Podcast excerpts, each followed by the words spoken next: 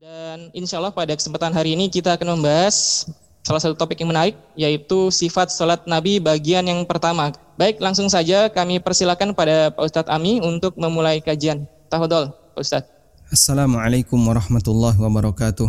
Waalaikumsalam warahmatullahi Alhamdulillahi rabbil alamin wassalatu wassalamu ala ashrafil mursalin nabiyina wa maulana Muhammadin wa ala alihi wa sahbihi ajma'in wa ashhadu an la ilaha illallah wahdahu la syarikalah abduhu wa rasuluh sallallahu alaihi wa ala alihi wa sahbihi wa sallama tasliman katsira thumma amma ba'd. Alhamdulillah puji syukur kita haturkan kehadirat Allah Azza wa Jal. Di kesempatan sore hari ini Allah memberikan kita sebuah anugerah berupa bisa memanfaatkan waktu untuk mendekat kepadanya dengan mempelajari bagaimana cara beribadah yang paling mulia dalam hidup kita yaitu melaksanakan salat kepada Allah Azza wa Jal. Karena seperti yang kita tahu bahwa ibadah ketika tidak dipelajari bagaimana tata caranya, maka manusia tidak akan bisa melakukannya dengan maksimal sehingga ibadahnya menjadi tidak berkualitas. Tentu saja kita tidak berharap ibadah yang kita kerjakan hanya sebatas ikut-ikutan tanpa dasar. Ibadah yang kita lakukan adalah peninggalan dari pendidikan yang mungkin kita pelajari waktu kita masih TK atau masih SD sementara kita tidak tahu dasarnya. Sehingga kenapa kita seperti itu? Ya sejak TK guru saya ngajarkan kayak gini. Dari SD dulu guru saya ngajarin kayak gini. Padahal belum tentu apa yang sudah kita lakukan telah sesuai dengan ajaran Nabi Shallallahu Alaihi Wasallam. Karena itu jamaah yang dimuliakan Allah Subhanahu Wa Taala, kita ingat sebuah pesan yang disampaikan oleh Rasulullah Shallallahu Alaihi Wasallam, jaddidu imanakum la bila ilaha illallah. Perbaruilah, perbaruilah, perbaruilah iman kalian dengan la ilaha illallah. Perbarui iman itu salah satu di antara bentuknya adalah mengingat kembali. Karena dengan mudzakarah, mengingat kembali, maka akan ada semangat yang baru. Dan di saat yang sama kita juga mengetahui sisi kekurangan dari praktek yang sudah kita kerjakan.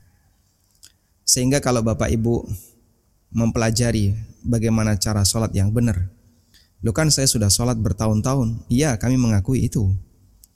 Cuman kita juga perlu mengakui apakah sholat kita sudah benar.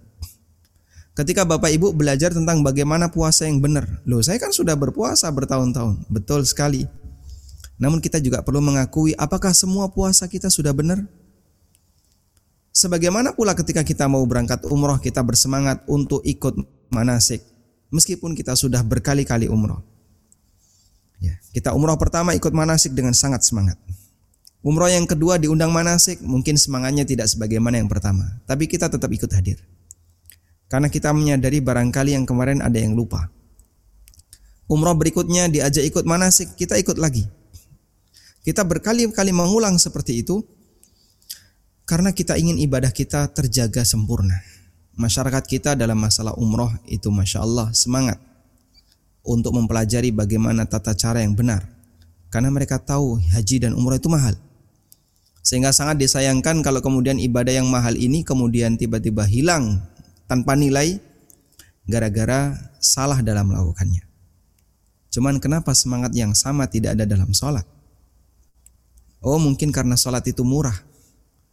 Modalnya cuman pakai baju, kemudian 2 liter air wudhu. Namun masalahnya bukan modal ketika kita melakukan ibadah. Tapi yang kita perlu pahami adalah bahwa ibadah yang rusak justru akan menjadi sumber penyesalan bagi pelakunya kelak di yaumil akhir. Karena itu saya sebutkan di sini ada keterangan Ibnu Qayyim Ya, maksud saya di buku tafsir salat ya. Barangkali Bapak Ibu yang sudah punya nanti bisa dibuka. Di buku saya tafsir salat saya sebutkan lima tingkatan manusia ketika melaksanakan salat. Ibnu Qayyim dalam kitabnya Al-Wabilus Sayyib menuliskan tentang lima tingkatan manusia dilihat dari kualitas salatnya. Kita mulai di tingkatan yang paling rendah. Tingkatan yang pertama dan ini tingkatan yang paling rendah. Mereka yang tidak memperhatikan kesempurnaan bagian lahir dari sholatnya. Sehingga sisi lahiriah sholatnya masih sangat kurang. Wudhunya tidak sempurna, waktunya telat, pakaiannya tidak pantas, gerakannya sangat cepat. Sehingga tidak tumak nina, rukunnya kadang dikurangi, wajibnya ditinggalkan. Ibnu Qayyim menyebut martabat semacam ini, tingkatan semacam ini dengan martabatul mufrid tingkatan orang yang meremehkan salat. Dan dia mendapatkan celaan dari Allah Ta'ala sebagaimana disebutkan di surat Al-Ma'un. Fawailul lil musallin alladzina hum an salatihim sahun. Celakalah orang-orang yang salat yaitu orang yang lalai dari salatnya. Bentuk melalaikan salat bisa lalai dari sisi waktu, lalai dari sisi lahiriah gerakannya, sehingga dia mengurangi rukun dan syaratnya, lalai dari eh, rukun dan wajibnya, lalai dalam melaksanakan syarat sehingga pakaiannya nggak sopan misalnya. Sholat tapi pakai uh, singlet. Ya. Atau dia sholat tapi bau. Atau dia sholat tapi wudhunya nggak sempurna dan seterusnya. Kemudian tingkatan yang kedua kata Ibnu Qayyim mereka yang sholatnya sudah baik dari sisi lahiriah, wudhunya bagus, tepat waktu, pakaiannya sopan, juga rukun dan gerakannya sempurna. Hanya saja pikirannya melayang ke mana-mana. Prosentase kehusuan sangat minim, pikirannya lebih banyak teralihkan untuk urusan yang lain di luar urusan sholat. Sementara itu tidak ada upaya yang dia lakukan untuk fokus dan mengembalikan kehusuannya ketika sholat. Kita belum melihat ini Ibnu Qayyim beliau mendudukkan di porsi nomor dua. Di posisi nomor dua. Yang ketiga, mereka yang sholatnya secara lahiriah sudah bagus. Batin pikirannya berjuang untuk khusyuk. Hatinya berperang untuk melawan bisikan setan. Mereka berusaha untuk konsentrasi sehingga pikirannya tidak dibebaskan melayang ke mana-mana. Ibnu Qayyim mengatakan orang ini mengerjakan sholat sambil berjihad melawan was-was. Yang keempat, mereka yang sempurna lahiriahnya, secara batin sempurna khusyuknya, hati dan pikirannya menyelami setiap gerakan dan bacaan dari mulai takbiratul ikhram sampai salam. Sehingga tidak ada bagian sholatnya yang lalai karena memikirkan perkara yang lain. Ini di posisi nomor empat. Masya Allah, ini sudah bagus sekali ya sempurna lahir batin. Lahiriahnya sempurna, batinnya fokus dengan sholatnya. Tapi kata Ibnu Qayyim masih ada tingkatan yang lebih tinggi. Yang kelima, itulah level tertinggi. Sholat yang mampu membuat pelakunya serasa meletakkan hati dan pikirannya berada di, di hadapan Allah Azza wa Jal. Perasaan seolah-olah dia benar-benar sedang menghadap Allah. Bahkan dia telah meninggalkan raganya sehingga dirinya hanyut bermunajat dengan Robnya yang Maha Rahman. Di saat itulah dia bisa menikmati maksimal sholatnya. Sehingga kadang sampai sesuatu yang fisik itu tidak terasa. Contohnya apa? Beberapa eh, atau Nabi Shallallahu Alaihi Wasallam pernah mengalami kondisi semacam ini, kondisi semacam ini, hanyut dan tenggelam dalam sholat yang beliau kerjakan. Sehingga ketika beliau sholat, kaki beliau sampai bengkak. Saking lamanya berdiri, Bapak Ibu bisa lihat ya, surat Al-Baqarah kalau kita baca berapa jam? Surat Al-Baqarah itu dua setengah juz. Kita baca satu juz kurang lebih satu jam. Dua setengah juz berarti dua setengah jam. Ditambah surat Ali Imran. Ali Imran kurang lebih dua juz atau satu juz sekian. Tambah surat An-Nisa. Surat An-Nisa itu sampai mendekati akhir dari juz 5. Berarti Nabi SAW membaca tiga surat ini dalam satu rakaat. Al-Baqarah, lalu urutan yang kedua adalah An-Nisa, urutan yang ketiga yang ketiga adalah Ali Imran. Dalam satu rakaat. Lima juz lebih berdiri jamaah. Coba kita berdiri selama lima jam ya, tanpa diselai dengan duduk. Maka pantas jika kemudian kaki beliau Sallallahu Alaihi Wasallam bengkak. Dan beliau tidak merasakan itu. Tapi yang memberikan komentar adalah orang yang melihatnya menunjukkan bagaimana uh, Nabi Shallallahu Alaihi Wasallam ketika ketika mengerjakan sholat beliau tenggelam dalam bermunajat dengan Allah Azza wa Jal sampai lupa dengan apa yang ada di kanan kirinya sehingga luka sekalipun tidak terasa kakinya bengkak tidak terasa tidak terasa capek orang kalau sangat fokus sekali itu tidak terasa capek ada uh, penjelasan yang disampaikan oleh Syekh Dr. Muhammad Al-Khamis hafizahullah taala. Kenapa Nabi wasallam ketika kakinya bengkak sampai beliau tidak merasakan? Padahal beliau sedang ketika beliau sedang sholat kakinya bengkak sampai beliau tidak merasakan. Tapi orang lain justru yang mengingatkan. Beliau kasih permisalan seperti ini. Misalnya saat terjadi kecelakaan ya saat terjadi kecelakaan kemudian kita berusaha untuk menyelamatkan anak kita sampai badan kita itu berdarah-darah sampai kaki kita berdarah mungkin muka kita berdarah akhirnya selamat kita berhasil menyelamatkan anak kita sementara fisik kita mungkin terbentur kanan terbentur kiri dan seterusnya begitu kita berhasil menyelamatkan anak kita kita bawa dia kita gendong dia mungkin kita nggak terasa kalau muka kita mengeluarkan darah. Diberitahu sama orang, Pak, Pak, itu Pak mukanya berdarah. Terus kita usap. Oh, baru tahu saya kalau berdarah. Pak, itu tangannya berdarah Pak. Oh, baru tahu saya kalau berdarah. Sehingga kita baru tahu berdarah setelah dapat info dari orang. Padahal kita yang mengalaminya, kenapa kita tidak terasa? Karena kita sedang fokus melakukan sesuatu yang penting sekali. Sehingga saking fokusnya sampai ada kejadian, ada sesuatu yang menimpa diri kita, kita tidak terasa. Hal yang sama juga dialami oleh beberapa sahabat Nabi Shallallahu Alaihi Wasallam dan beberapa ulama tabiin. Orang yang dikenal sholatnya sangat khusyuk. Abdullah bin Zubair radhiyallahu anhu. Ketika beliau sedang melaksanakan sholat di Masjidil Haram, Masjidil Haram itu sedang mengalami kebakaran. Dan orang sudah panik meninggalkan Masjidil Haram tapi Abdullah bin Zubair tetap berada di dalamnya khusyuk dalam salatnya. Seolah-olah tidak peduli dengan apa yang ada di kanan kirinya. Dan beliau tidak merasa terganggu, beliau tetap fokus. Radhiyallahu. Ada juga sahabat yang ketika sedang sholat kakinya dipanah. Menancap panah itu mengeluarkan darah. Dan beliau tidak batalkan sholatnya karena beliau sedang membaca beberapa ayat dalam Al-Quran dan beliau tidak ingin memotong ayat itu. Beliau tetap bermunajat kepada Allah Azza wa Jalla. Demikian pula yang terjadi pada Urwah, seorang ulama tabi'in.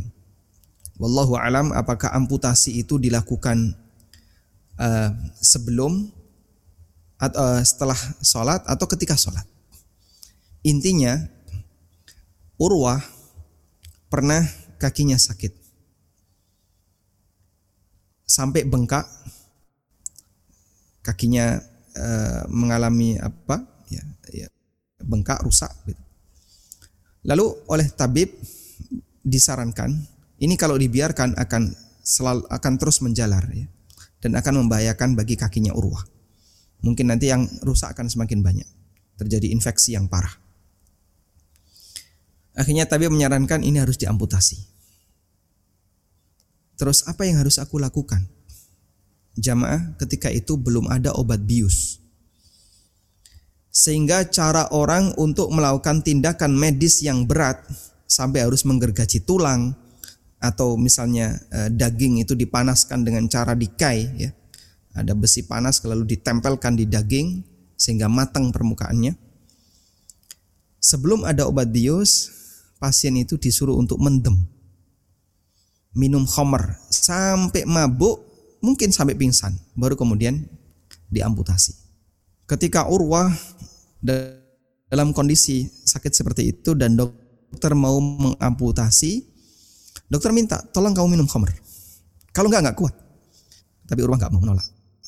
Lalu dokter tanya, terus gimana solusinya? Begini saya, begini saja, saya tak sholat dua rakaat. Dan nanti setelah itu silahkan diamputasi. Akhirnya beliau sholat. Dan kebiasaan Urwah, beliau tenggelam dalam sholatnya. Sangat khusyuk. Kemudian di tengah kehusuan itulah sang dokter mengamputasi kakinya Urwah. Entah beliau sholat sambil duduk atau bagaimana. Yang jelas Urwah tidak bisa bersolat dalam kondisi normal karena kakinya sakit tadi mengalami infeksi yang sangat parah. Sehingga di tengah sholat sang dokter mengamputasi kakinya Urwah. Begitu selesai sholat Urwah salam Assalamualaikum warahmatullah. Assalamualaikum warahmatullah. Sekarang silahkan dipotong. Apa kata dokter? Sudah kami potong. Masya Allah. Kita kalau disuruh sholat seperti itu rasanya kok berat sekali ya. Namun ada di antara manusia yang sholatnya demikian. Dan saya ceritakan di buku ini beberapa uh, kisah tentang khusyuknya orang-orang masa silam termasuk Imam Bukhari ketika sholat disengat lebah beberapa kali dan beliau tidak membatalkan sholatnya karena fokus dengan sholatnya. Sekarang kita akan lihat bagaimana keterangan Ibnu Qayyim. Kemudian Ibnu Qayyim menyebutkan lima keadaan di atas. Komentar beliau, fal kismul awal. Orang yang pertama mu'aqabun. Dia disiksa dia dihukum oleh Allah. Yaitu orang yang sholat tapi tidak men, tidak menyempurnakan sholatnya. Rukunnya masih kurang, syaratnya masih kurang, wajibnya masih kurang, waktunya kadang dilalaikan dan seterusnya. Maka orang seperti ini akan dihukum. Sehingga orang yang ibadahnya tidak berkualitas, ibadah yang salah, itu bukan tidak ada apa-apa, justru menjadi sumber petaka baginya. Makanya ketika Hudzaifah Ibnu Yaman melihat ada orang yang sholatnya sangat cepat. Hudzaifah tanya kepada orang ini, sudah berapa lama kau sholat kayak gini? Orang ini menjawab 40 tahun. Lalu Hudzaifah mengatakan, "Lau mitta ala hadha, mitta ala ghairi millati Muhammadin sallallahu alaihi wasallam." Kalau kau mati dalam kondisi seperti ini, kau mati di luar agamanya Muhammad sallallahu alaihi wasallam karena dia sholatnya tidak berkualitas terlalu cepat. Wathani muhasab. Jenis orang yang kedua sholatnya akan dihisap oleh Allah. Dia sempurna lahiriah tapi batinnya kadang kosong. Batinnya melayang ke mana-mana. Dan mungkin jenis yang kedua inilah kualitas sholat kita.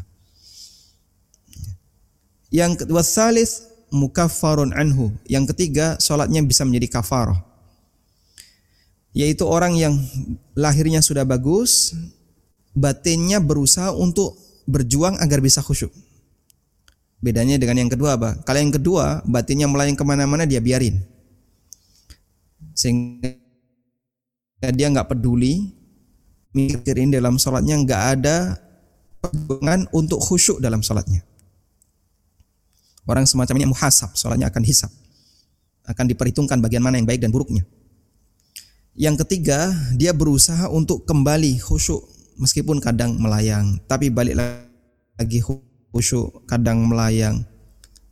Namun orang seperti ini kata Ibnu Qayyim, salatnya bisa jadi kafarah. Yang keempat, musabun. Tingkatan yang keempat adalah orang yang akan mendapatkan pahala, yaitu sempurna lahiriahnya dan dia khusyuk dalam sholatnya, tapi belum sampai bisa tenggelam belum sampai bisa tenggelam di hadapan Allah bermunajat kepada Allah Subhanahu wa taala. Namun dia muhasab. Ah, dia musab, orang yang akan mendapatkan pahala dari salatnya. Wal khamisu muqarrabun min rabbih li'anna lahu nasiban mimman ju'ilat qurratu ainuhu fis salah. Dan yang kelima adalah orang yang dekat dengan Robnya. karena berarti dia termasuk di antara orang yang dijadikan oleh Allah ketenangan hatinya ketika sholat. Sebagaimana Nabi Shallallahu Alaihi Wasallam memiliki tingkatan semacam ini. Tayyib, kita berjuang.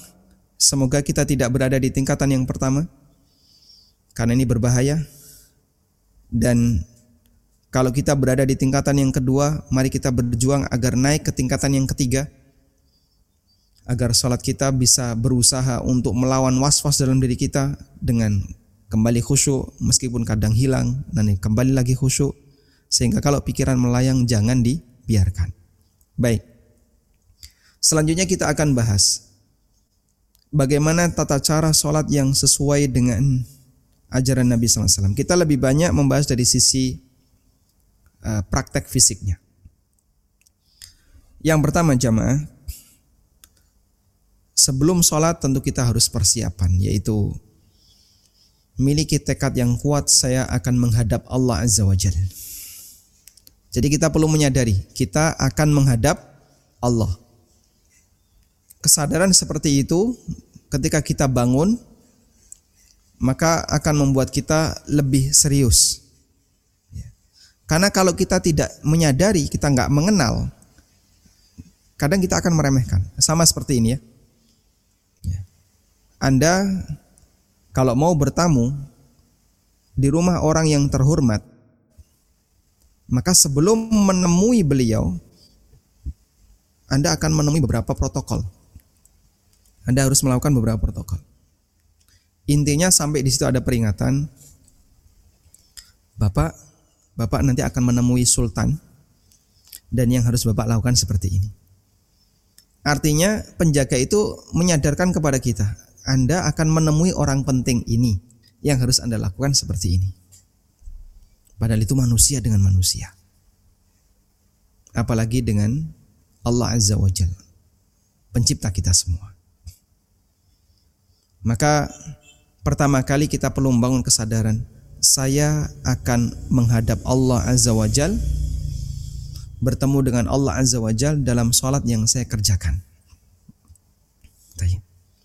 Dan tidak perlu mengeraskan bacaan niat karena uh, Nabi Shallallahu Alaihi Wasallam tidak pernah mengajarkannya dan ulama sepakat Rasulullah Shallallahu Alaihi Wasallam tidak pernah mengajarkannya sehingga hukum asalnya tidak perlu mengeraskan bacaan niat. Tayyib. Lalu selanjutnya melakukan takbiratul ikhram ada tiga cara mengangkat tangan ketika takbiratul ikhram. Sebelumnya takbiratul ikhram itu adalah ucapan Allahu Akbar. Takbiratul ikhram adalah ucapan Allahu Akbar. Bukan mengangkat tangannya. Kalau mengangkat tangannya ini sifatnya sunnah. Tapi kalau ucapan Allahu Akbar ini rukun. Nabi SAW bersabda, Miftahus salati tuhur wa tahrimuhat takbir wa tahliluhat taslim. Hadis riwayat Abu Dawud. Kunci salat adalah bersuci, yang mengharamkan adalah takbiratul ihram. Sehingga ucapan takbiratul ihram disebut sebagai takbiratul ihram karena dia mengharamkan kegiatan di luar salat. Makanya disebut ihram yang artinya takbir yang mentahrim, mengharamkan antara kegiatan di luar salat dengan kegiatan dalam salat. Dia jadi batas. Sehingga takbiratul ihram itu ibarat pintu gerbang salat. Tayyib. Dan ada beberapa bacaan yang salah ketika takbiratul ihram.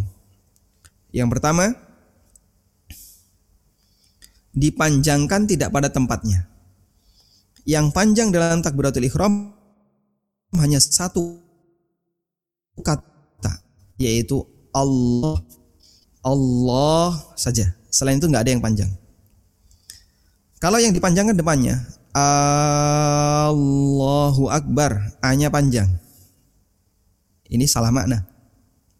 Atau A-nya dipanjangkan di Akbar. Allahu Akbar. Ini juga salah makna. Kalau dibaca Allahu Akbar atau Allahu Akbar artinya adalah apakah Allah Maha Besar? Sehingga malah bentuknya apa? Pertanyaan. Apakah betul Allah Maha Besar? Oh, kamu apa meragukan kebesaran Allah? Makanya hati-hati tidak boleh memanjangkan A baik di depan maupun di akbarnya.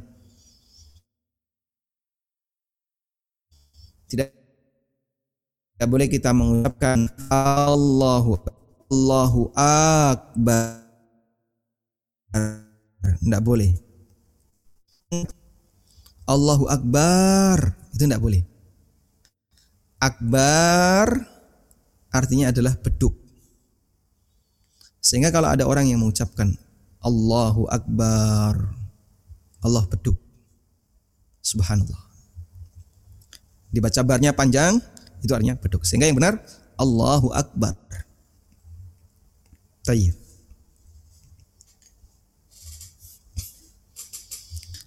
Kemudian bagaimana cara mengangkat tangan ketika takbiratul ihram?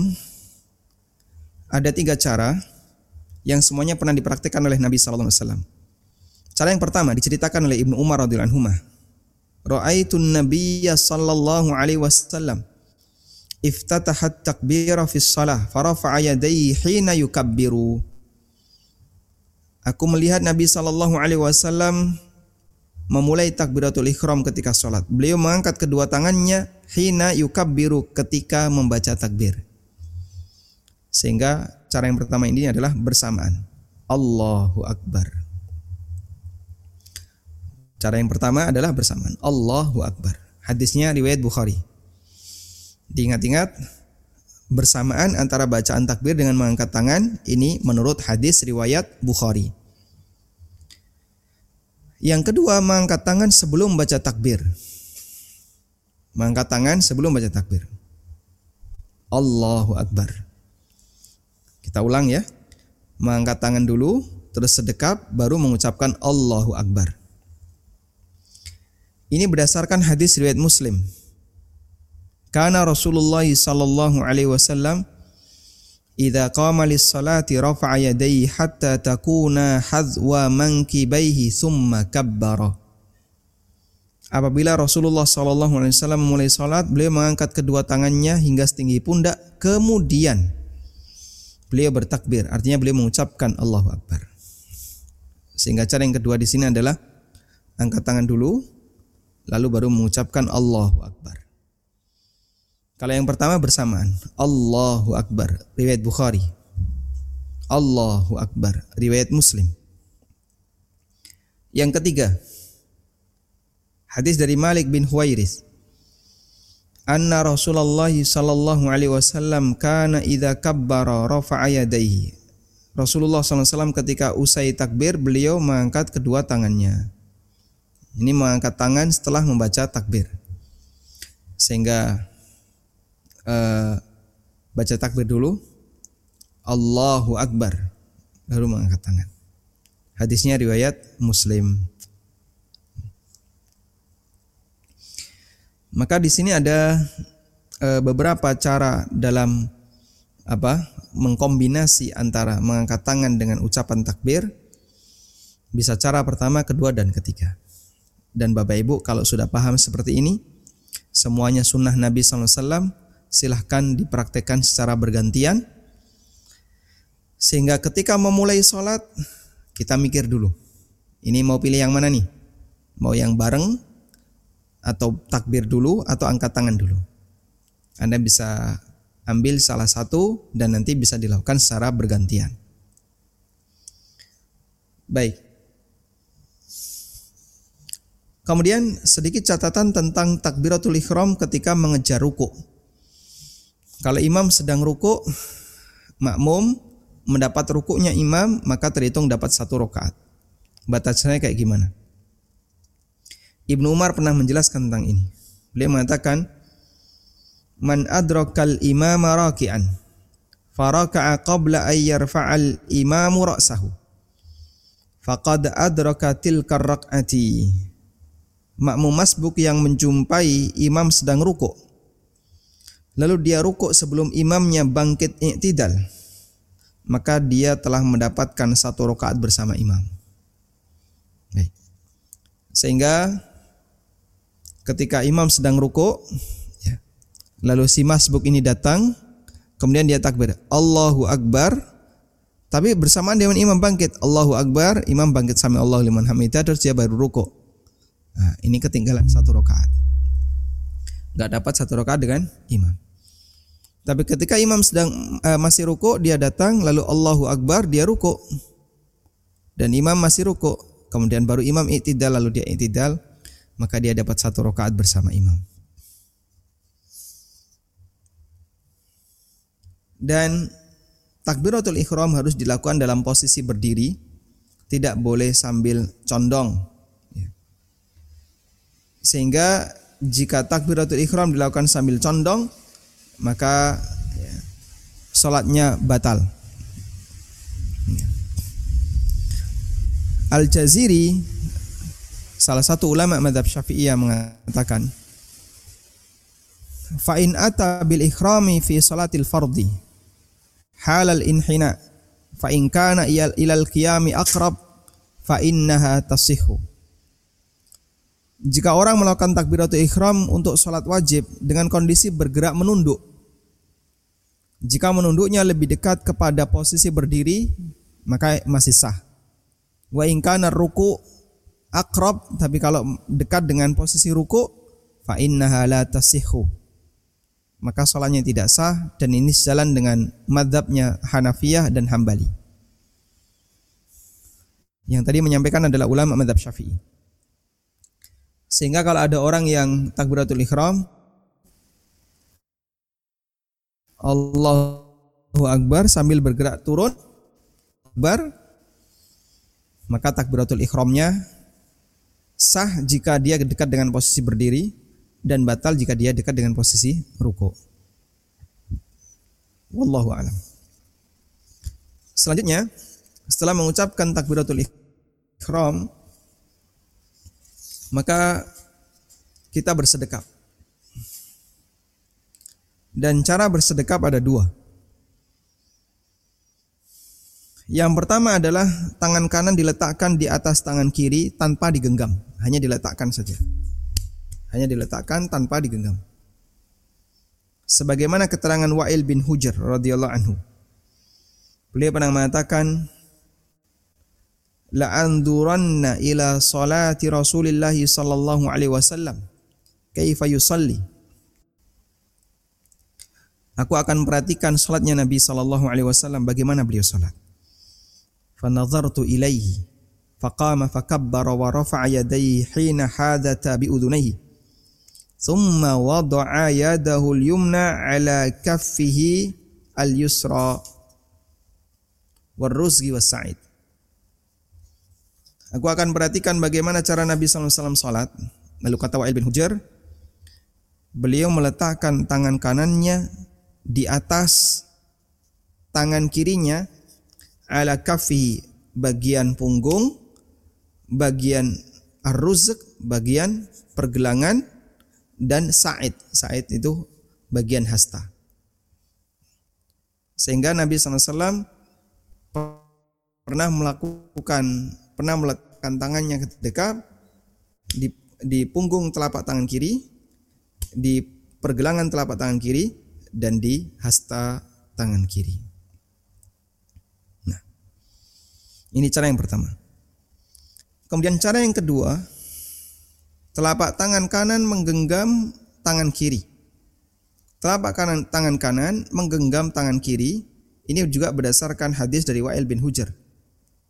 Beliau mengatakan raaitu Rasulullah sallallahu alaihi wasallam idza kana qa'iman fi salati qabada bi yaminihi ala shimalihi. Aku melihat Rasulullah SAW ketika beliau berdiri dalam salat, beliau menggenggamkan tangan kanannya dengan tangan kirinya. Sehingga begini digenggam. Bisa telapaknya, bisa pergelangannya. Dan kalau dilihat dari dohir hadis adalah lebih dekat ke telapaknya karena yang namanya eh, tangan aliat itu pada asalnya adalah telapak. Wallahu alam. Tayyib. Dan hikmah orang bersedekap dijelaskan oleh Imam Ahmad bin Hambal rahimahullah agar orang itu terlihat lebih tunduk di hadapan Robnya Azza wa Jal. Imam Ahmad pernah ditanya, kenapa kita melakukan sedekap ketika sholat? Kata Imam Ahmad, huwa dhullun baina yaday azizin. Itu adalah bentuk ketundukan di hadapan dat yang maha perkasa, Allah Azza wa Jal. Sehingga ketika kita sholat, kita anteng dengan cara tangan kita disedekapkan. Nah, selesai takbiratul ikhram, kita membaca doa iftitah. Dan doa iftitah ada banyak ragam yang diajarkan oleh Nabi Shallallahu Alaihi Wasallam. Ada doa iftitah redaksi satu, redaksi dua, redaksi tiga dan seterusnya.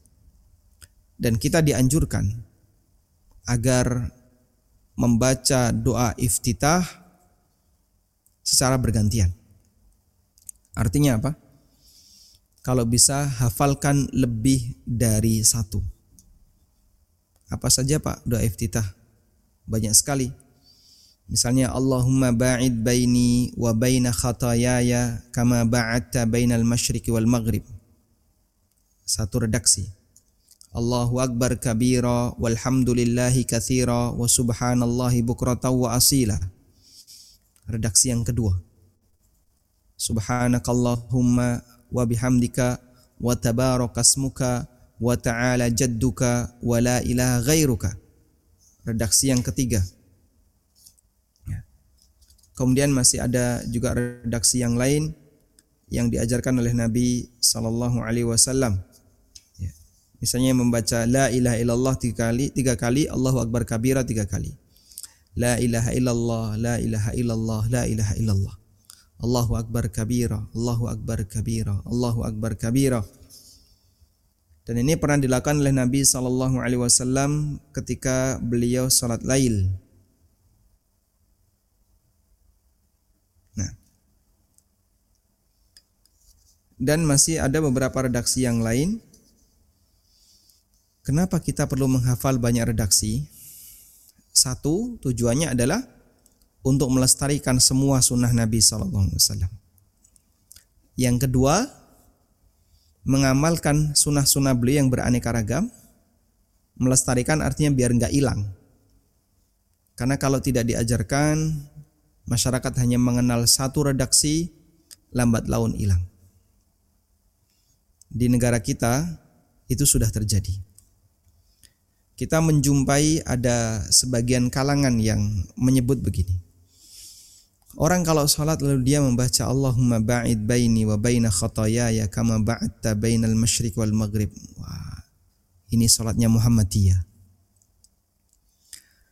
Tapi kalau dia membaca Allahu Akbar kabira walhamdulillahi kathira wa subhanallahi bukrata wa asila, ini sholatnya NU. Masya Allah. Sejak kapan ada iftitah Muhammadiyah dan NU?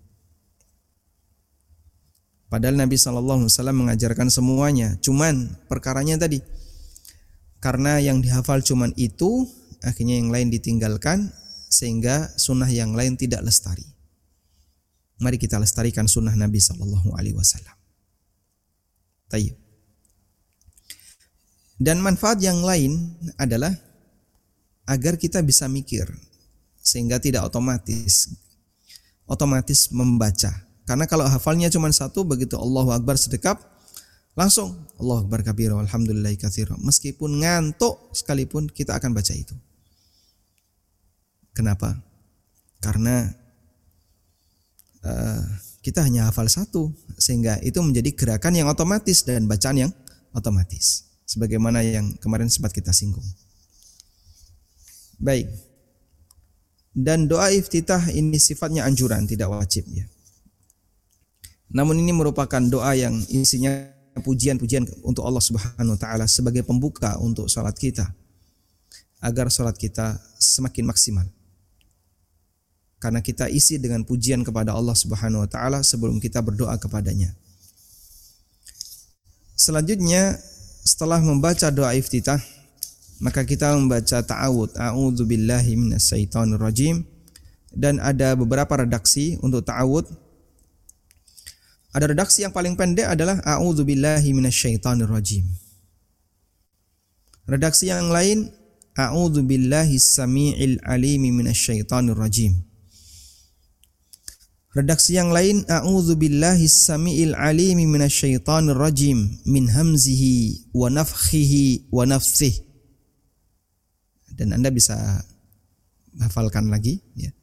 Masya Allah ini tugas menghafalnya cukup banyak. Semoga jamaah tidak kapok ya. Untuk ikut kajian. Biasanya kalau dikasih tugas mutung. Ya. Saya nggak ngasih tugas, aman insya Allah. Cuman ya ngasih saran saja agar sholat kita maksimal maka jangan sampai kita sia-siakan dikir-dikir yang diajarkan Nabi Sallallahu Alaihi. Sehingga tadi redaksi-redaksi tadi bisa kita baca A'udzu billahi minasyaitonir rajim. A'udzu billahi samii'il alimi minasyaitonir rajim. A'udzu billahi samii'il alimi minasyaitonir rajim min hamzihi wa nafthihi wa nafthihi dan semuanya berdasarkan hadis yang sahih. Nah, selanjutnya selesai itu kita membaca bismillah, bismillahirrahmanirrahim. Jika kita membaca dari awal surat Jika kita membaca dari awal surat maka kita dianjurkan untuk membaca basmalah. Karena ini mau baca Fatihah dan itu dari awal surat, maka kita baca basmalah. Nah, sekarang basmalah itu apakah wajib dalam surat Al-Fatihah atau tidak? Ulama beda pendapat. Beda pendapat itu kembali kepada apakah basmalah itu bagian dari surat Al-Fatihah atau tidak. Ini sebenarnya dibahas oleh para ulama ahli kiraah. Dibahas dalam kajian para ulama ahli kiraah jumhur ahli kiroah mengatakan jumhur ahli kiroah karena ahli kiroah kan ada banyak ya ada yang ada yang versi 10 ulama ahli kiroah ada yang versi 7 ulama ahli kiroah seperti kiroah kita itu berdasarkan riwayat dari Hafiz an Asim dari Ibnu Abi Najud dari uh, Ali bin Abi Talib radhiyallahu anhu dan kiroah kita basmalah itu bagian dari surat Al-Fatihah. Sehingga mushaf Madinah yang mengikuti kiraah hafaz mencantumkan basmalah sebagai ayat pertama dari surat Al-Fatihah. Baik. Namun ada yang mengatakan bahwa basmalah bukan surat bukan bagian dari surat Al-Fatihah. Basmalah itu pemisah surat. Basmalah adalah pemisah surat. Nah, dan insya Allah pendapat yang kedua ini yang lebih kuat dan yang saya pilih karena Nabi Shallallahu Alaihi Wasallam, Abu Bakar, Umar kanu yaftatihuna salah bi alhamdulillahi rabbil alamin muttafaqun alaih. Nabi SAW, Abu Bakar, Umar mereka memulai salat dengan mengucapkan dengan membaca alhamdulillahi rabbil alamin muttafaqun alaih berdasarkan hadis riwayat Bukhari Muslim. Dan disebutkan dalam riwayat yang lain Nabi Shallallahu alaihi wasallam pernah bersabda Allah berfirman Inni qasamtu salata baini wa baina abdi nisfain. Aku membagi salat antara diriku dengan hambaku menjadi dua.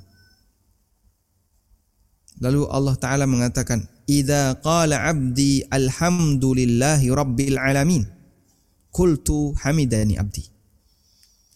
Ketika hambaku membaca Alhamdulillahi Rabbil Alamin, maka aku jawab, Hamidani abdi, hambaku telah memujiku.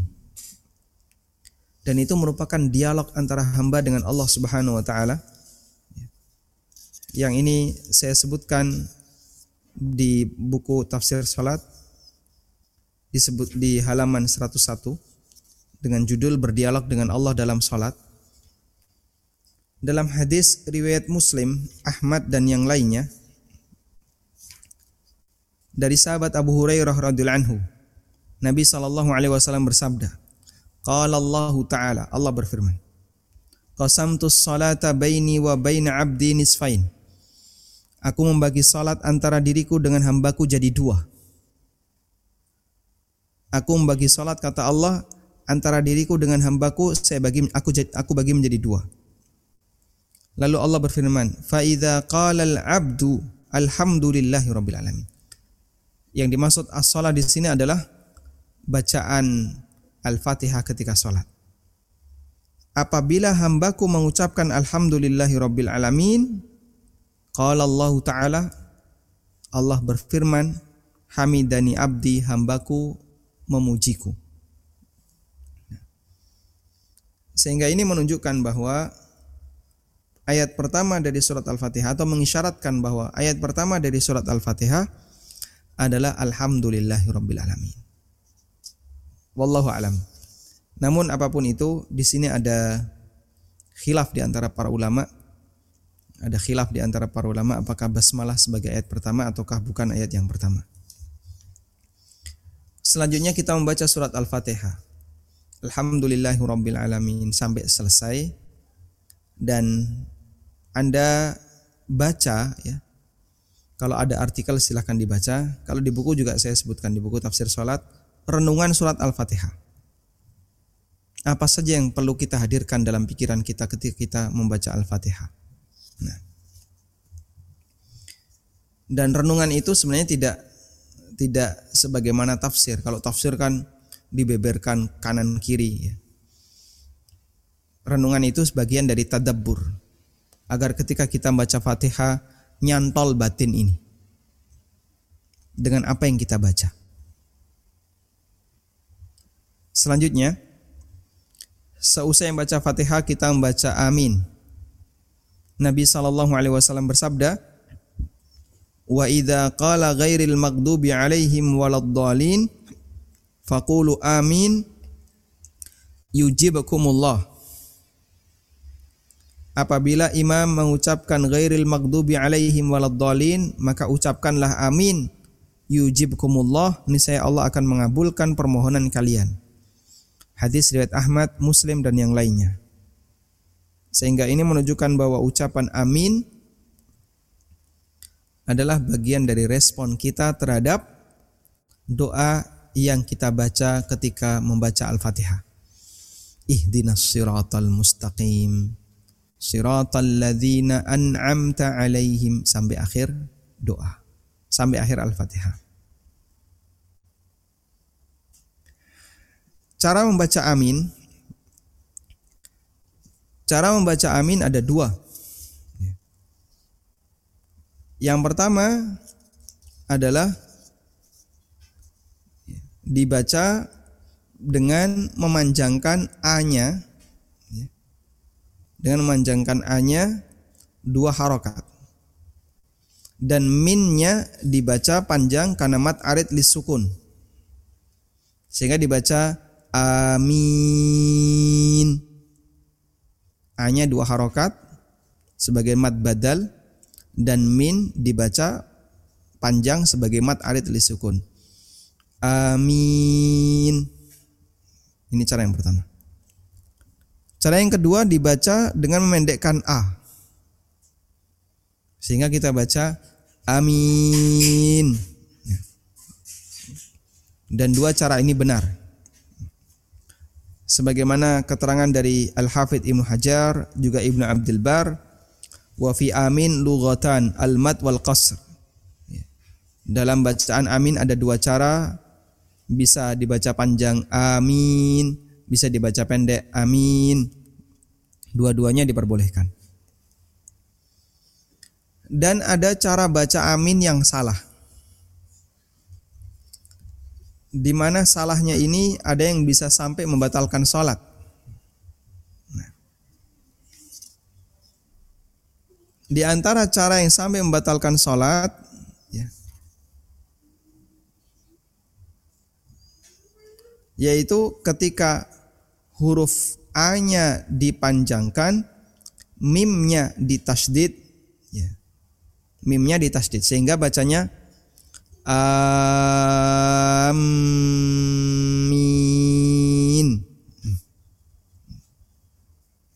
Tayyib. Menurut Syafi'iyah uh, sholatnya tidak sampai batal, sedangkan menurut Hambali dan Maliki bacaan amin semacam ini bisa membatalkan salat. Nah, Kemudian ada yang disepakati ulama bisa membatalkan sholat. Yaitu ketika ya-nya dihilangkan. Misalnya baca amin. Amin. Ini batal sholatnya dengan sepakat ulama. Atau hamzahnya pendek, mimnya ditasdid. Amin. Ini juga batal sholatnya. Atau mimnya tidak ditasdid. Amin. Ini batal sholatnya. Ya. Sering kita lihat ada orang yang ketika berdoa modal amin ya. Amin, amin, amin. Nah, ini kalau dilakukan dalam sholat, batal sholatnya dengan sepakat ulama. Baik. Intinya jangan sampai mimnya ditasdid. Apa yang mentasdid mim, maka sebagian ulama menilai sholatnya batal. Amin. Allah sebutkan di surat, di awal surat Al-Maidah. Amin itu artinya adalah al-qasidin, orang yang bermaksud. Anda bisa buka surat Al-Maidah ayat yang kedua. Ya ayyuhalladzina amanu la tuhillu sya'airallahi wala syahral haram wala al-hadya wala al-qala'id wala aminal baital haram yabtaguna fadlan min rabbihim wa ridwana. Yang dimaksud dengan aminal baitul haram adalah orang yang bermaksud bertujuan ke baitul haram, ke Ka'bah. Sehingga kalau ada orang yang sholat, lalu dia usai baca Al-Fatihah walau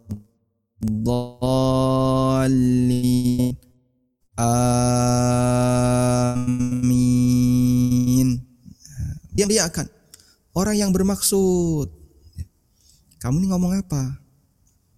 Tapi karena nggak ngerti artinya, ya, ya sadar kalau sebenarnya dia sedang berbicara dalam sholat. Makanya menurut Hambali dan Malikiyah ini bisa membatalkan sholat. Baik. Amin sendiri itu artinya apa Pak? Amin atau amin. Nah, ada dua ya. Amin atau amin hanya bisa panjang bisa pendek artinya adalah Allahumma stajib. Ya Allah kabulkanlah. Allahumma stajib, ya Allah kabulkanlah. Nah. Dan ada banyak keutamaan membaca amin. Di antaranya Nabi sallallahu alaihi wasallam pernah mengatakan, "Idza ammana al-imamu fa aminu fa innahu man wafaqa ta'minuhu ta'minal malaikah ghufira lahu ma taqaddama min dhanbi." Apabila imam mengucapkan amin, maka ucapkanlah amin. Siapa yang bacaan aminnya bersamaan dengan malaikat, maka akan diampuni dosa-dosanya yang telah lewat. Ghufirallahu ma taqaddama min dambi. Dalam hadis yang lain Nabi sallallahu alaihi wasallam bersabda, "Ma hasad ma hasadatkumul yahudu ala syai'in ma hasadatkum ala salami wa ta'min." tidak ada sesuatu yang membuat Yahudi semakin hasad kepada kalian. Wahai para sahabat, selain karena salamnya kalian dan aminnya kalian. Mereka nggak punya amin. Muslim yang punya amin. Tapi kayaknya mereka kalau berdoa baca amin, amin, amin ya, amin atau amin, amin. Mereka baca amin itu niru muslim. Karena dalam syariat mereka nggak ada amin. Makanya Nabi SAW mengatakan Yahudi itu iri muslim punya amin. Dan mereka iri pada dua hal pada muslim yaitu pada salamnya dan pada aminnya. Tayyib. Al-Qurtubi mengatakan kalimatu amin lam takun qablana illa li Musa wa Harun alaihi wassalam. Kata amin belum ada pada umat sebelum kita kecuali yang dilakukan oleh Musa dengan Harun. Musa berdoa, lalu Harun mengaminkan. Ini keterangan Al-Qurtubi. Tapi setelah itu tidak dipraktekkan oleh orang-orang Yahudi. Wallahu taala alam.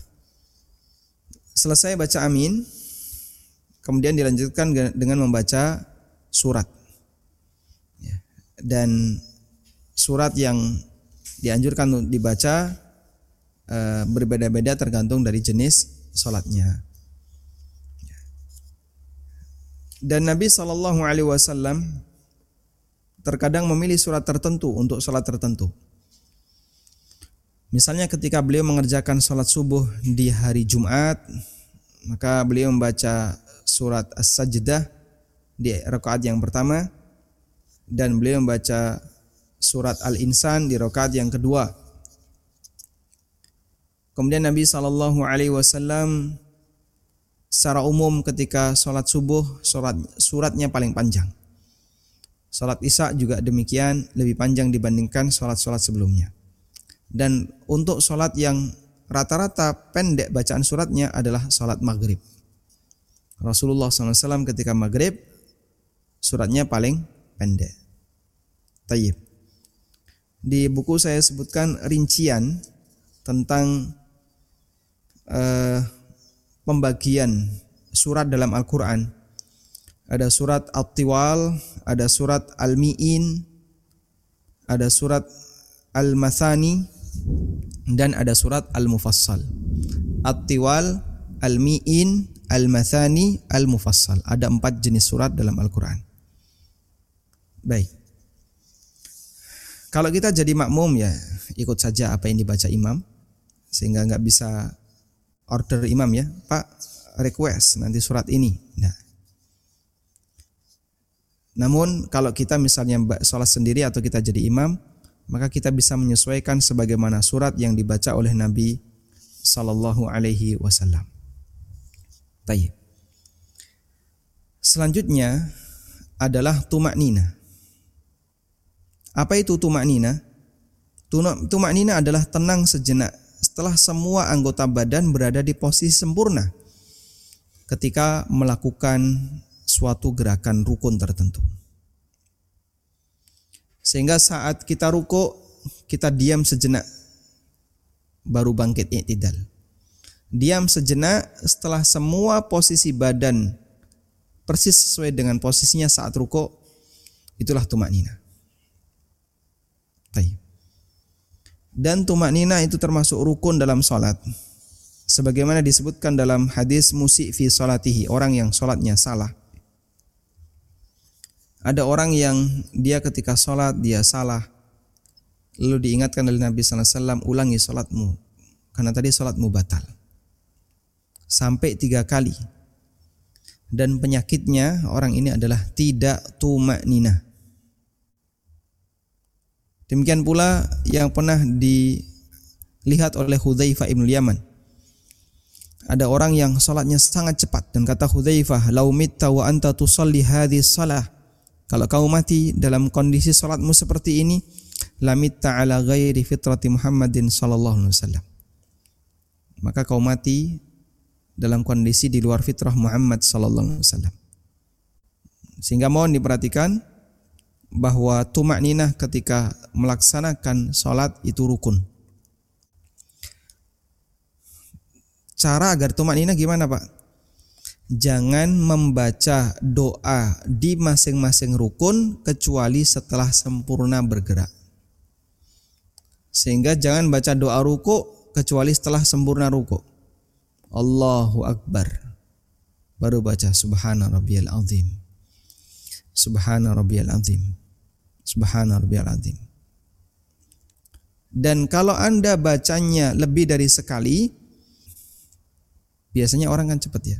Subhanallah subhanallah subhanallah nah. Sami Allah liman hamidah. Rabbana walakal hamdu. Saking cepatnya sehingga kadang nggak ada jeda. Kasih jeda. Subhana rabbiyal azim. Subhana rabbiyal azim. Subhana rabbiyal azim. Sehingga seperti ada ritme. Dan seperti ini butuh sabar. Latihan sabar. Sehingga kita berlatih sabar. Diam. Tenang dulu, jangan bergerak. Latih sabar. Subhanallah azim. Subhan. Kalau orang tidak terbiasa sholat lama, maka nanti akan cepat gerakannya. Karena tadi gerakan otomatis. Nah,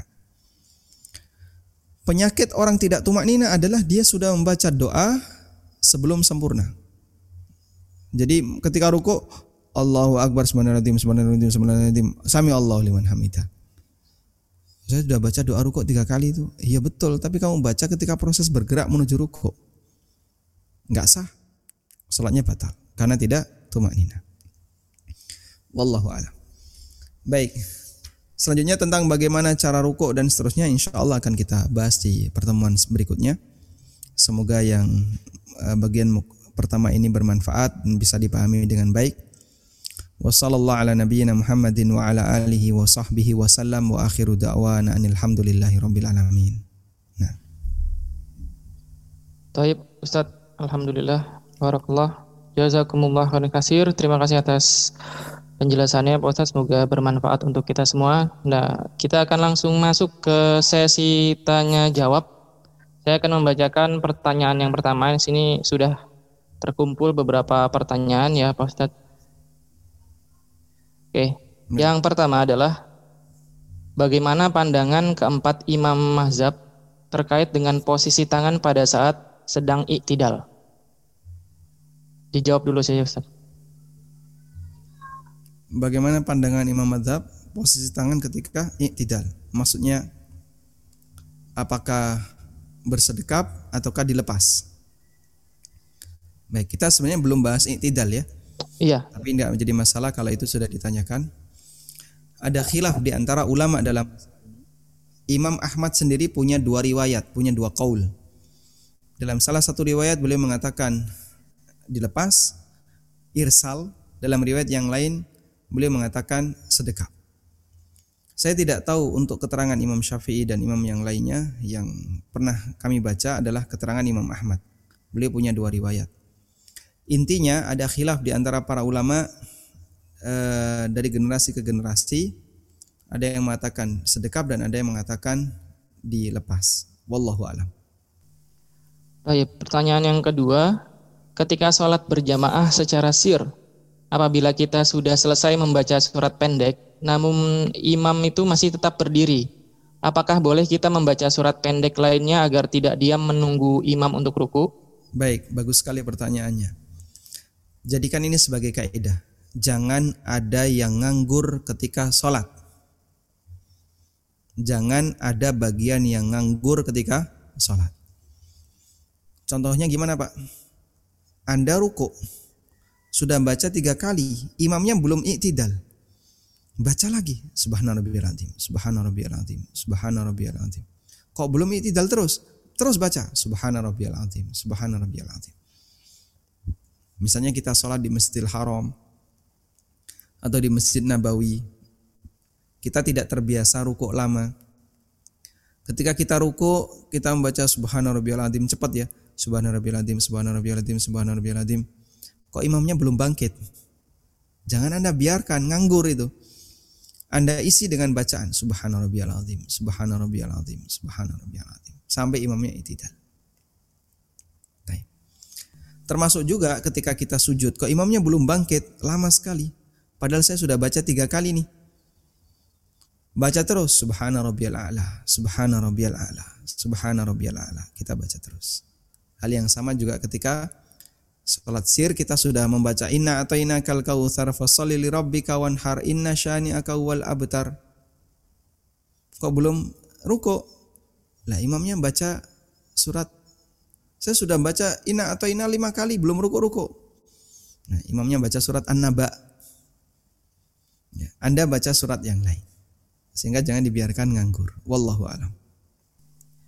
Pertanyaan selanjutnya, eh, saya punya penyakit mah, Ustaz. Kalau lagi kambuh itu lambung penuh gas, sehingga saat sholat, saat ruku itu gas dari lambung tuh keluar dari mulut atau sendawa. Itu tidak sengaja apakah bisa membatalkan sholat? Tidak, tidak batal sholat karena sendawa statusnya tidak sama dengan ngentut ya. Ngentut itu berarti dari dubur, ya meskipun wallahu alam, Anda lebih paham ya. Posisi udaranya ada di mana ya. Yang jelas sendawa tidak membatalkan sholat. Wallahu alam. Pertanyaan selanjutnya, bagaimana jika kita sedang sholat wajib di masjid atau di rumah? Lalu terjadi gempa bumi yang besar dan kemungkinan itu bangunan bisa runtuh. Apakah sebaiknya kita membatalkan sholat wajib tersebut atau tetap melanjutkan dengan tetap bertawakal kepada Allah Subhanahu wa taala? Karena ini dikaitkan dengan kisah sahabat yang sholat dalam kondisi Masjidil Haram kebakaran ya, ya, seperti yang tadi disebutkan. Baik. Apa yang dilakukan oleh Abdullah bin Zubair radhiyallahu anhu uh, apakah bisa dikiaskan dengan kondisi kita saat ini?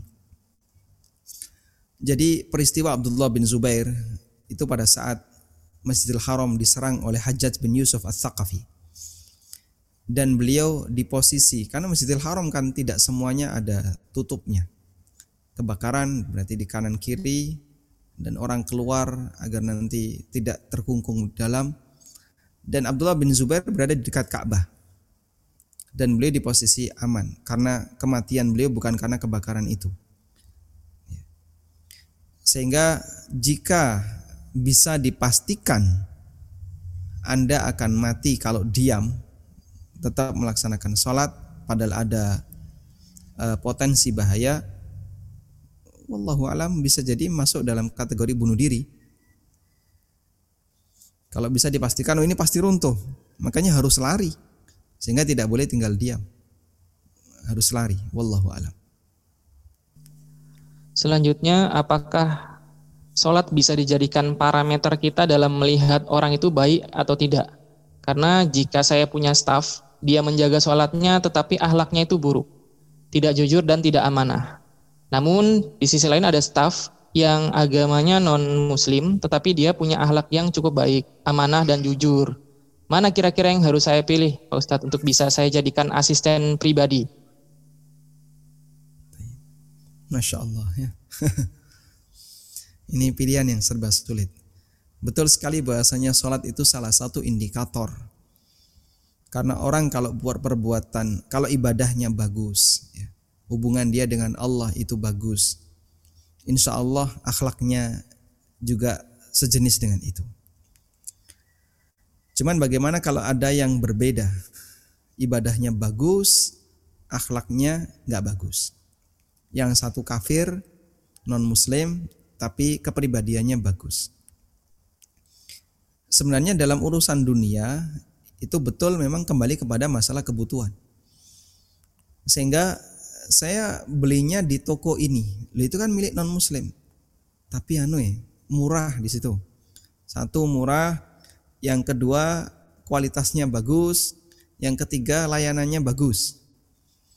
Sementara di toko ini, toko muslim mahal, kualitasnya nggak bagus, dan sering dicemberutin. Ketemu merengut orangnya. Maka kita memilih sesuai dengan kebutuhan dalam urusan dunia insya Allah seperti ini tidak dilarang. Dan yang kami pahami asisten ini kan sebatas asisten untuk aktivitas dunia. Maka pada asalnya Anda boleh milih sesuai dengan kebutuhan. Cuman sisi dakwah memang harus tetap disisipkan. Sehingga kalau misalnya milih non muslim dan mungkin Anda punya harapan agar nanti bisa mempengaruhi dia untuk masuk Islam, Ya, insya Allah itu lebih bagus sehingga tidak hanya sebatas pertimbangan sisi kebutuhan duniawi, tapi Anda juga punya pertimbangan agar dia nanti bisa mencintai Islam. Wallahu alam. Baik.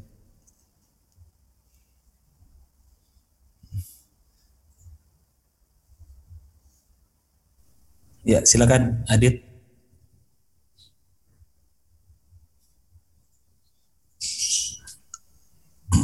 Putus Ya oke. Okay. Uh, eh, anda bantu ya Ustaz. Uh, Dokter Had putus. Ya. Dokter Hadril silakan jika ingin bertanya secara langsung. Ya. Assalamualaikum warahmatullahi wabarakatuh. Waalaikumsalam warahmatullahi. Jadi begini Pak Ustaz, saya mau tanya hmm, uh, mengenai sholat ke masjid. Ada meng bahwa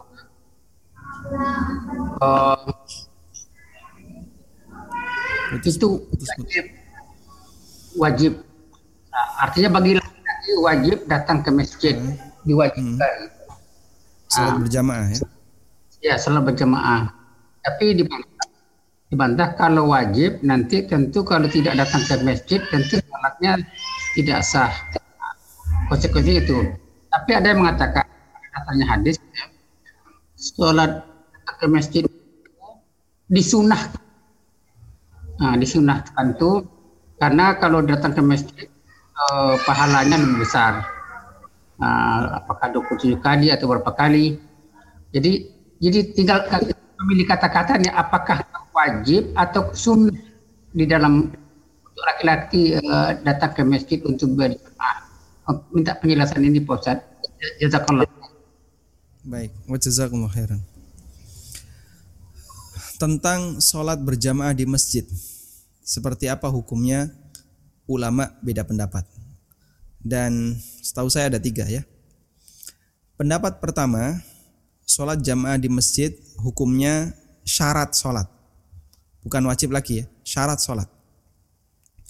Bagi laki- lelaki yang mendengarkan azan di masjid dan seingat saya ini adalah salah satu pendapatnya Syekhul Islam Ibnu Taimiyah ya.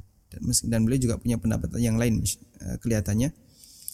Bahwasanya ini bagian dari syarat sholat. Sehingga kalau ada lelaki yang dia melakukan sholat di rumah padahal dia dengar adzan dari masjid dia tetangga masjid dengar adzannya masjid sementara dia sholat di rumah maka sholatnya batal. Karena ini syarat. Berdasarkan sebuah hadis la salata li jaril masjid illa fil masjid. Tidak ada salat bagi tetangganya masjid kecuali di masjid. Dalam hadis yang lain, man sami'an nida falam ya'ti ilaihi fala salata. Siapa yang mendengarkan azan sementara dia tidak mendatanginya maka tidak ada salat baginya. Yang kedua, salat berjamaah di masjid hukumnya wajib. Tapi bukan syarat. Sehingga kalau ada lelaki yang sholat jamaah di rumah, sholatnya sah, tapi dia meninggalkan kewajiban. Dan dia berdosa. Dan berbeda antara wajib dengan syarat itu berbeda. Dia meninggalkan kewajiban, tapi bukan syarat sholat. Sehingga dia berdosa karena meninggalkan kewajiban, tapi sholatnya sah. Baik. Ada sholat sendiri, ada jamaah sendiri. Sholat eh, dia satu paket sendiri. Kalau dia kerjakan dengan memenuhi syarat rukun dan wajibnya, sholatnya sah. Berjamaah itu kegiatan sendiri yang hukumnya wajib bagi lelaki. Jika dia tidak berjamaah maka dia berdosa. Dan ini pendapat sebagian ulama Hambali. Yang ketiga, bahwa sholat jamaah hukumnya wajib kifayah. Kalau sudah ada yang melaksanakan sebagian, maka yang lain gugur. Ya. Dan ini pendapat sebagian ulama Syafi'iyah. Dan ada satu lagi kalau boleh saya tambahkan, bahwasanya sholat jamaah hukumnya sunnah muakkadah, sunnah yang sangat ditekankan. Ya. Sehingga bukan termasuk syarat maupun wajib, karena itu kalau ditinggalkan tidak sampai menyebabkan pelakunya berdosa. Taib. Namun ulama semuanya sepakat bahwa meninggalkan sholat jamaah tanpa udur adalah perbuatan yang tercela. Hanya saja ada yang mengatakan sampai pada tingkatan dosa dan ada yang mengatakan tidak sampai pada tingkatan eh, tidak sampai dosa. Tapi semuanya tercela. Meninggalkan sholat jamaah tanpa udur bagi lelaki adalah perbuatan yang tercela. Wallahu a'lam. Pertanyaan selanjutnya, apabila melakukan sholat sunnah duha empat rakaat, apakah setiap memulai dua rakaat sholat duha itu akan selalu baca doa iftitah, Pak Ustadz? Iftitah dibaca seusai takbiratul ihram. Sehingga sholat duha pertama dengan sholat duha yang kedua itu terpisah. Sebagaimana sholat taraweh. Kalau kita mengerjakan eh, sholat taraweh dua-dua, dua-dua ya, sebanyak mau 11 rakaat ataukah 23 rakaat, tapi kita kerjakannya dua-dua. Antara sholat satu dengan sholat yang kedua itu terpisah, sholat sendiri-sendiri. Sehingga kelengkapannya juga terpisah. Iftitah di dua rakaat pertama nanti iftitah lagi dua rakaat yang kedua dan seterusnya. Cuman kadang kan orang nggak sabar, kesuwen ya, kelamaan. Akhirnya kan udah di depan tadi. Nah, kemudian sholat yang kedua ringkas saja, sholat yang ketiga lebih ringkas lagi, sholat yang keempat cepat ya, sholat yang kelima kilat. Masya Allah.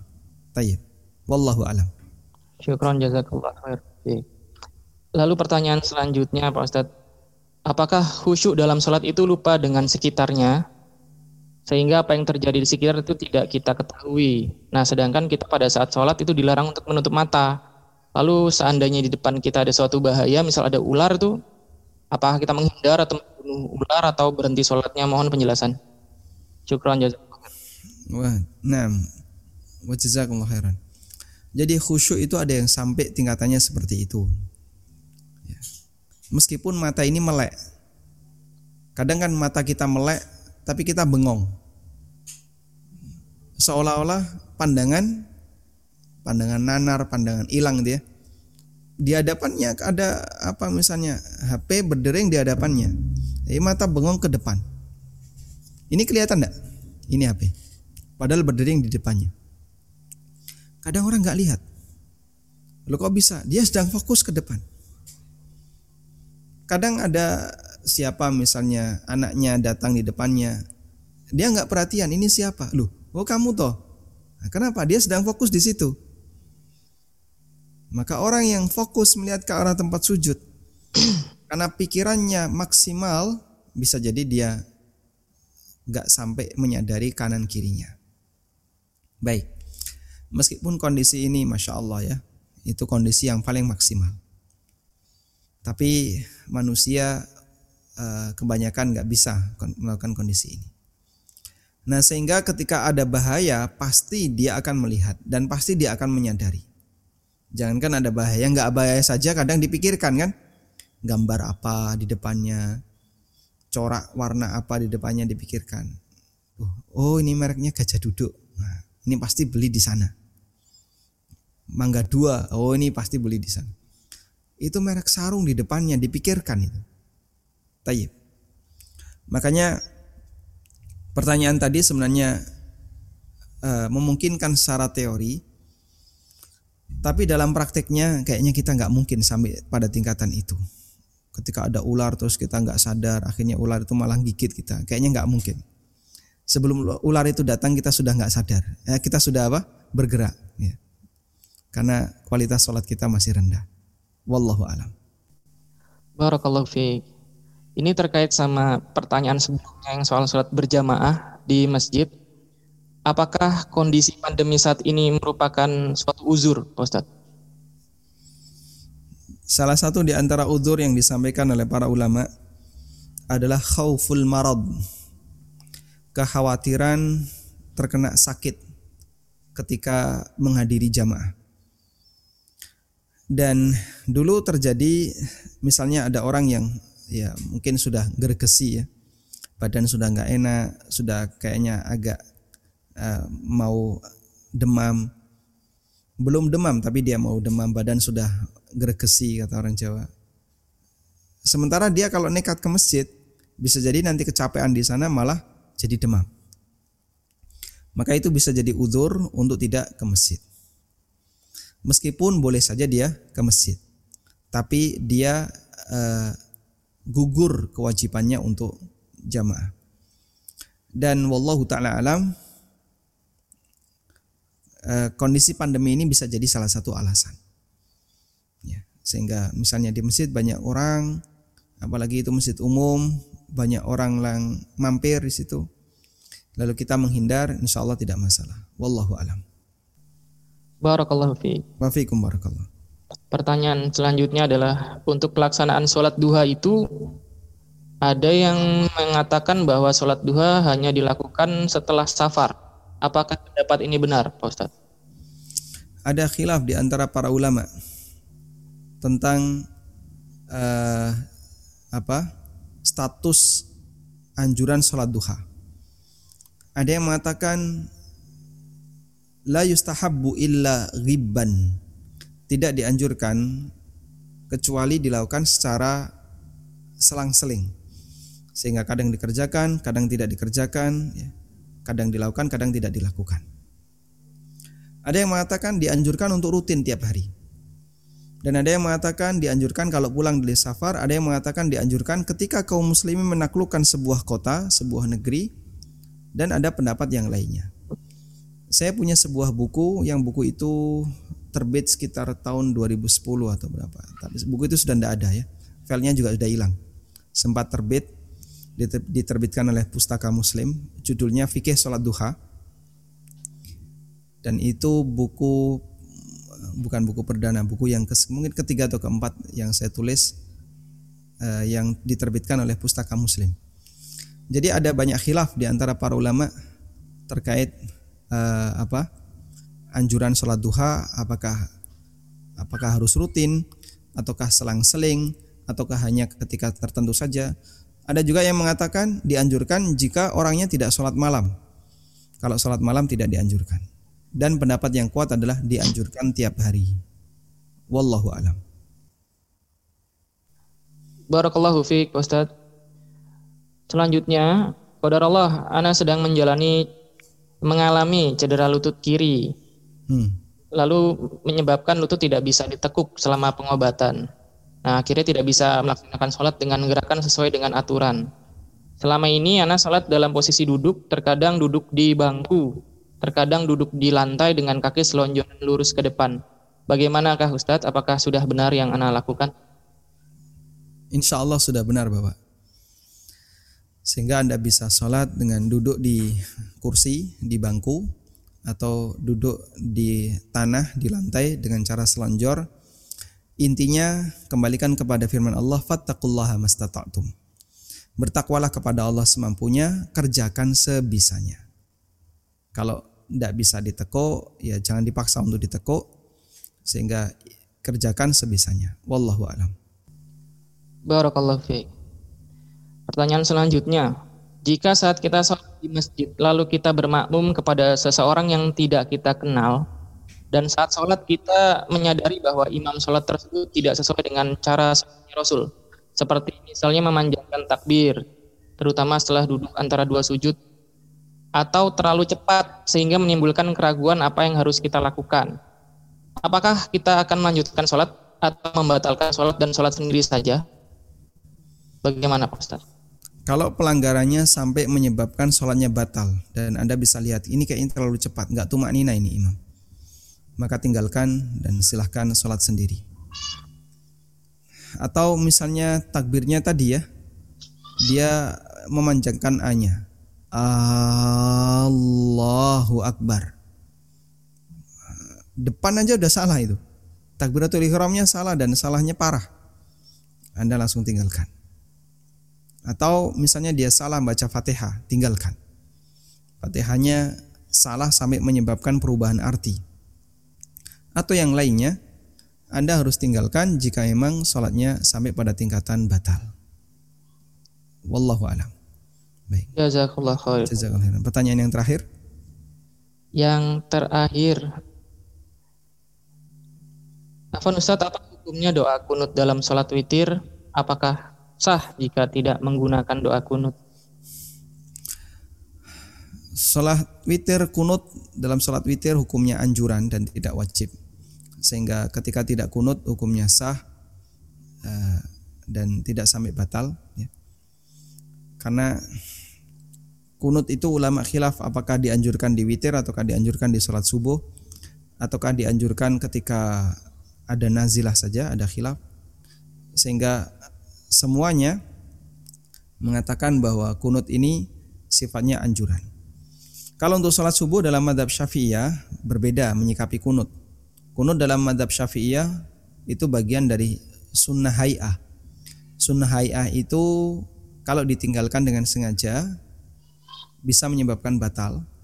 Tapi kalau tidak sengaja, artinya lupa atau dia jadi makmum, maka nanti harus sujud sahwi. Namun ini pendapat yang eh, menurut kami kurang kuat. Yang benar, kalaupun ada kunut dalam sholat subuh, sifatnya hanya sampai pada tingkatan anjuran dan tidak sampai pada tingkatan sunnah hay'ah. Wallahu alam. Baik, demikian yang bisa kita sampaikan. Jazakumullah khairan. Semoga menjadi kajian yang bermanfaat dan uh, semoga Allah taala menjadikan kajian kita diberkahi oleh Allah. Allah manfa'na bima 'allamtana wa 'allimna ma yanfa'una warzuqna ilma. Amin. Dan kami mohon izin untuk menayangkan satu video. وصلى الله على نبينا محمد وعلى آله وصحبه وسلم. وآخر دعوانا أن الحمد لله رب العالمين. والسلام عليكم ورحمة الله وبركاته. ارجعي إلى ربك راضية مرضية. فادخلي في عبادي. وادخلي جنتي.